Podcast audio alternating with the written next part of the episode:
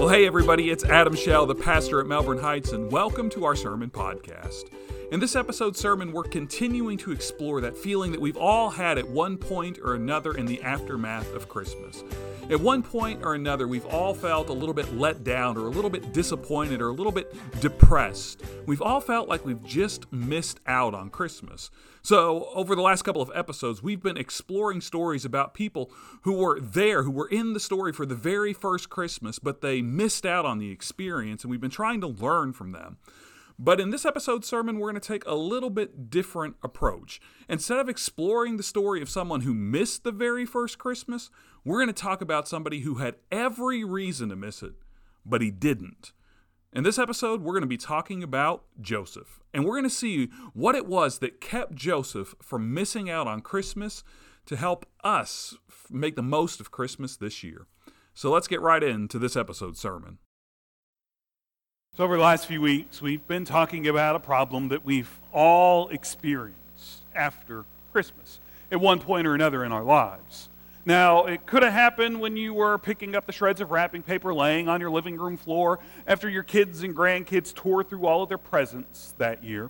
And it may have happened for you when you were picking off the ornaments off of your Christmas tree, packing them away to be put up in your attic or your basement for another year. Or it could have happened after your last Christmas brunch wrapped up and you said goodbye to your final guest for the season. But at one point or another, we've all felt like we missed Christmas. At one point or another, we have all felt like we missed Christmas.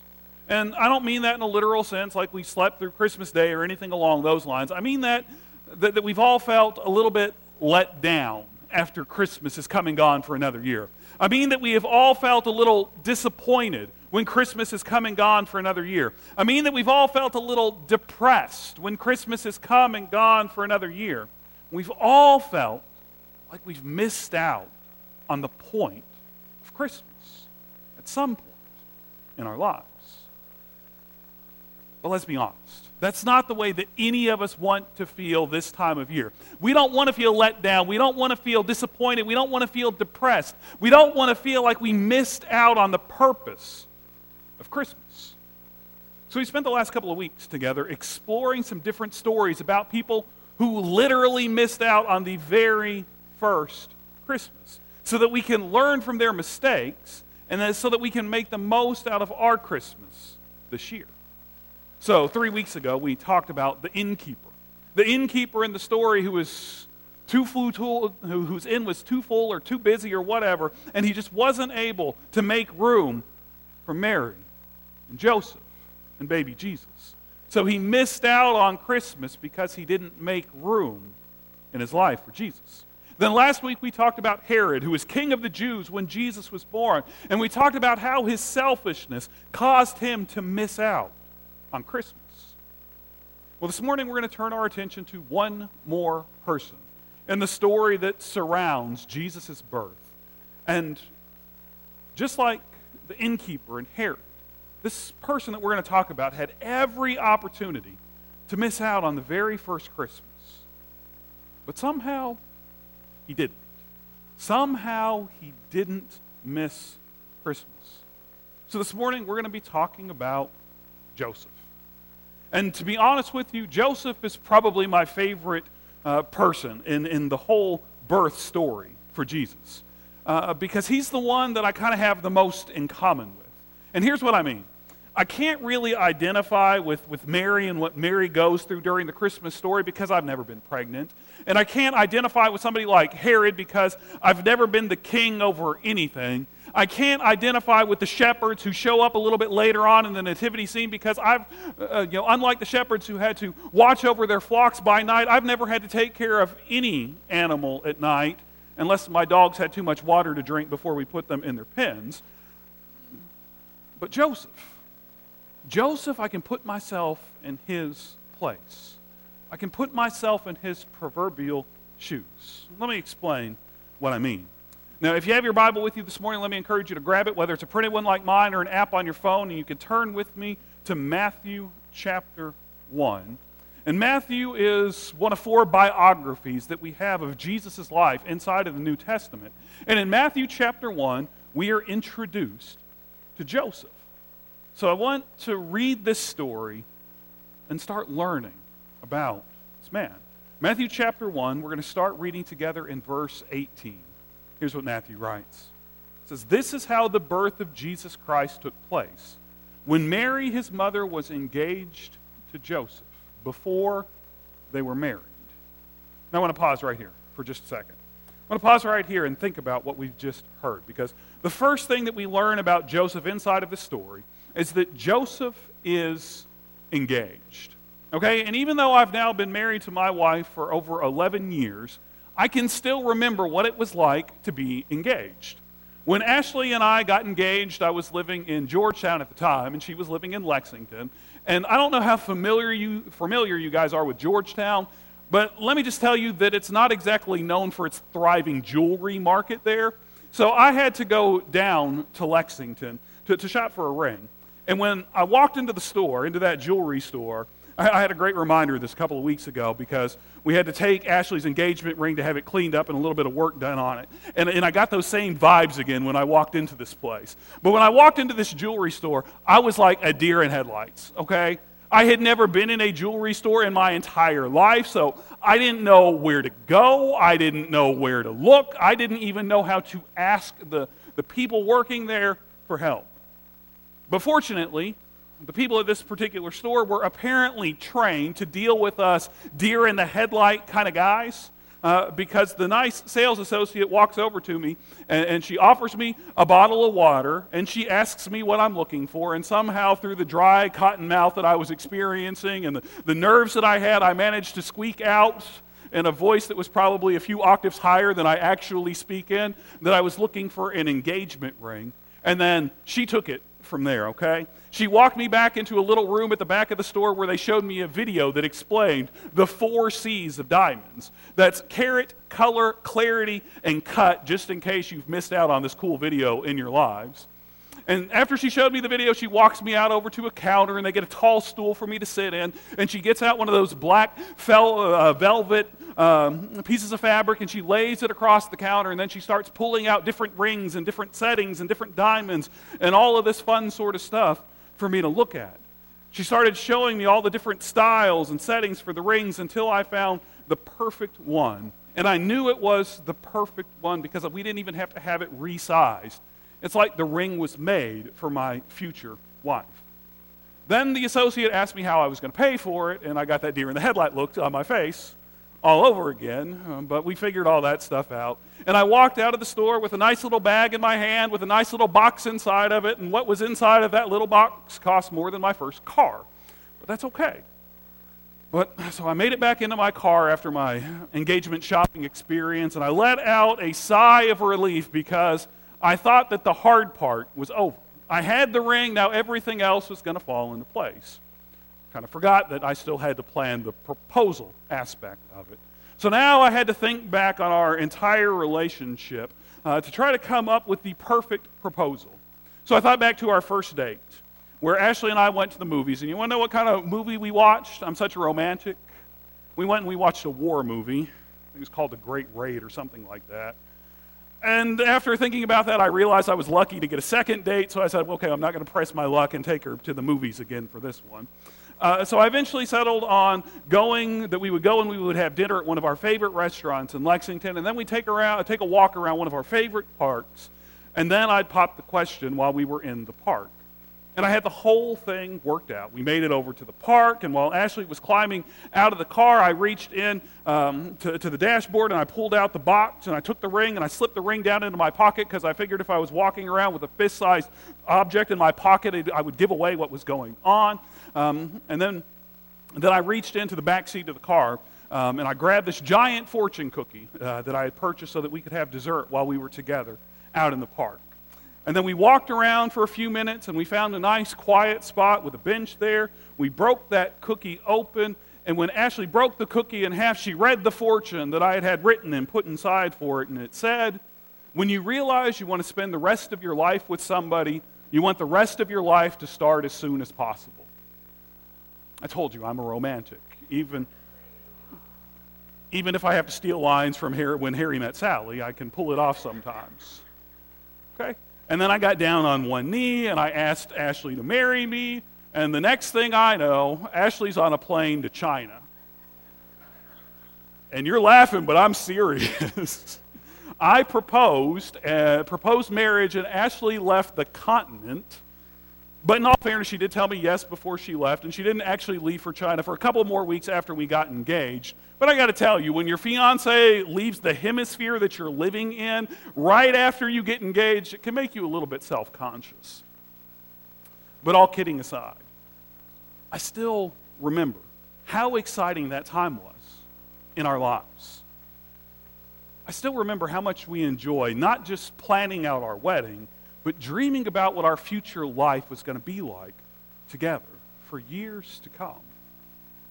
So I don't have a lot of problems putting myself into Joseph's place and imagining what he must have felt like in the story.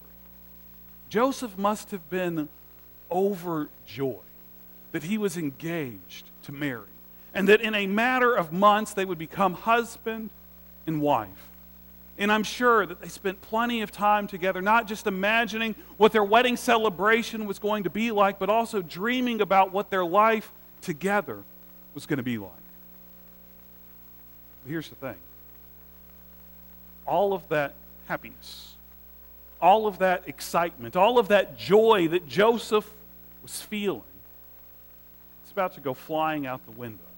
And we'll see why as we keep reading in Matthew chapter 1. We'll pick back up at the start in verse 18 and see what happens. So, once again, Matthew writes This is how the birth of Jesus Christ took place. When Mary, his mother, was engaged to Joseph, before they were married, she became pregnant by the Holy Spirit. Joseph, her husband, was a righteous man. Because he didn't want to humiliate her, he decided to call off their engagement quietly.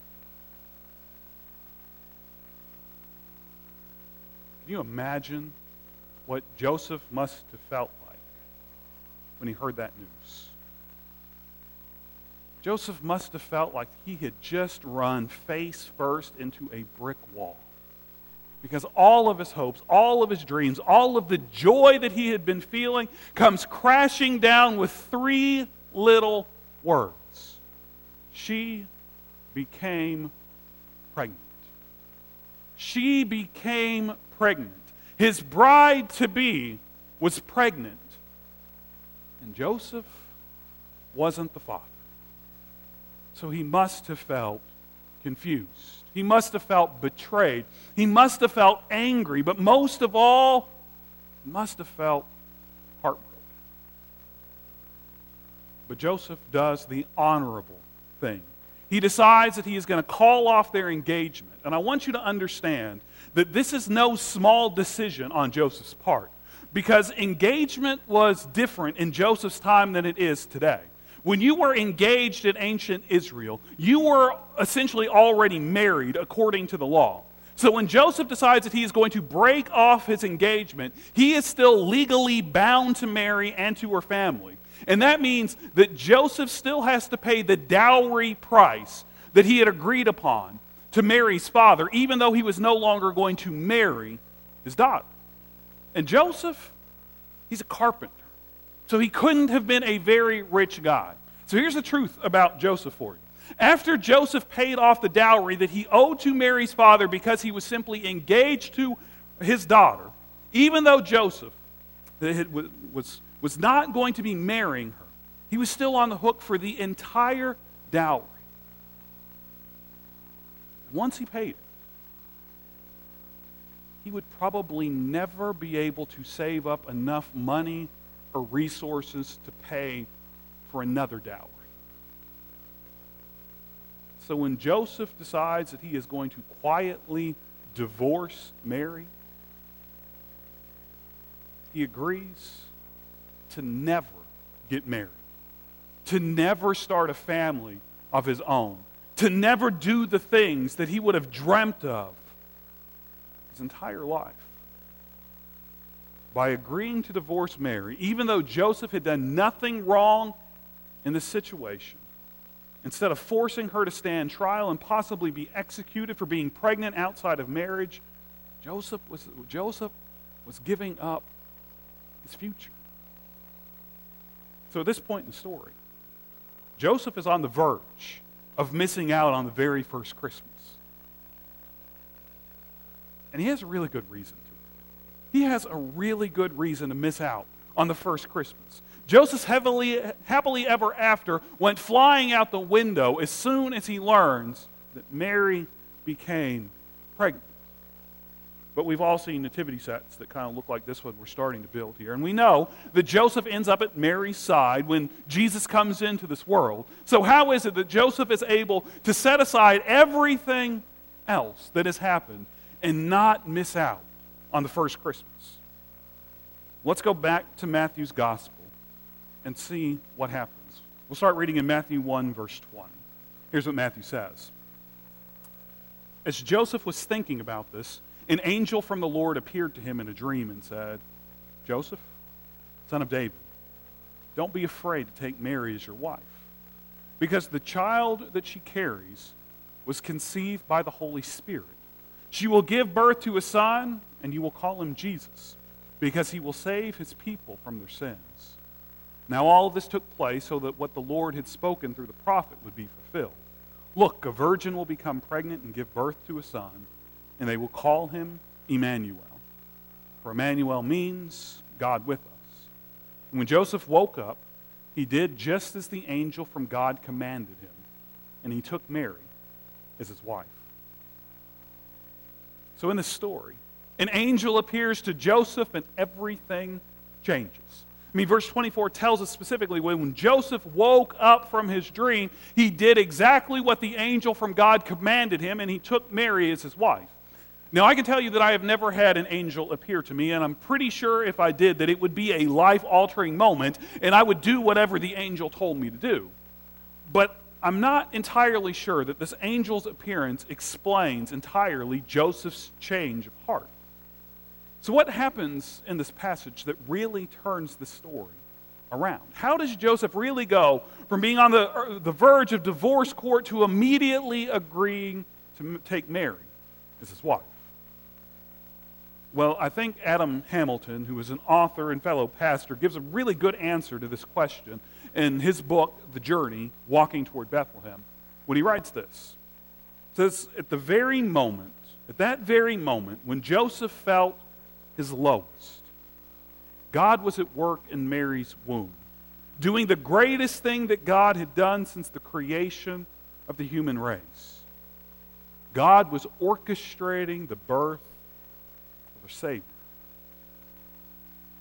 Now, over the last few weeks, as we've explored the story of the innkeeper and the story of Herod, we saw both of them make the same mistake that caused them to miss out on Christmas. The innkeeper was so busy attending to his guests that he failed to realize that the Son of God, that our Savior, that Jesus was coming into the world when Mary and Joseph stood outside of his inn right in front of his face that holy night. And Herod, Herod was so caught up in himself that, that, and what he wanted that he failed to realize that the Son of God, that our Savior, that Jesus had come into the world even when the wise men told him that good news. Joseph doesn't make that same mistake. Even though Joseph was confused and angry and heartbroken about everything that had happened, he still realized what was happening. He still realized that God was about to enter into this world. And that's what Christmas is all about. God has entered our world. God has entered our world. The same God that created our world and everything in it, including you, has entered into this world because of God's love for you. Now, today's December 22nd, right? Christmas is just three days away. And there are probably a million little things that you feel like you need to get done over the course of the next couple of days. You may have a few more gifts that you need to buy, or a couple of presents that still need to be wrapped. You may have some toys that need to be assembled and put together before Christmas morning rolls around. You may have some cookies that you need to bake before Christmas dinner is served. And you may still have to deal with that bumper to bumper traffic, or you may have to deal with that house guest that you wish you could throw out into traffic. But Christmas, Christmas isn't about any of those things. Christmas is about Christ. Christmas is about Christ. And if you get too focused in on anything else, if you get too focused in, like the innkeeper did, on how busy you are and everything that needs to get done, or if you get too focused in, like Herod did, on you and what you want out of this Christmas, if you get too focused in on anything else besides Jesus, you are always going to end up feeling like you missed something at Christmas because Christmas is all about Christ. So here's what I want to challenge you to do between now and the time that Christmas Day rolls around later this week. I want to challenge you to spend some time thinking about this good news, thinking about what it means that God has entered into our world. Thinking about what it means that Christ was born on Christmas. And spend some time thinking about the fact that God did it, that God sent his one and only Son into this world because of how much God loves you. Let's pray.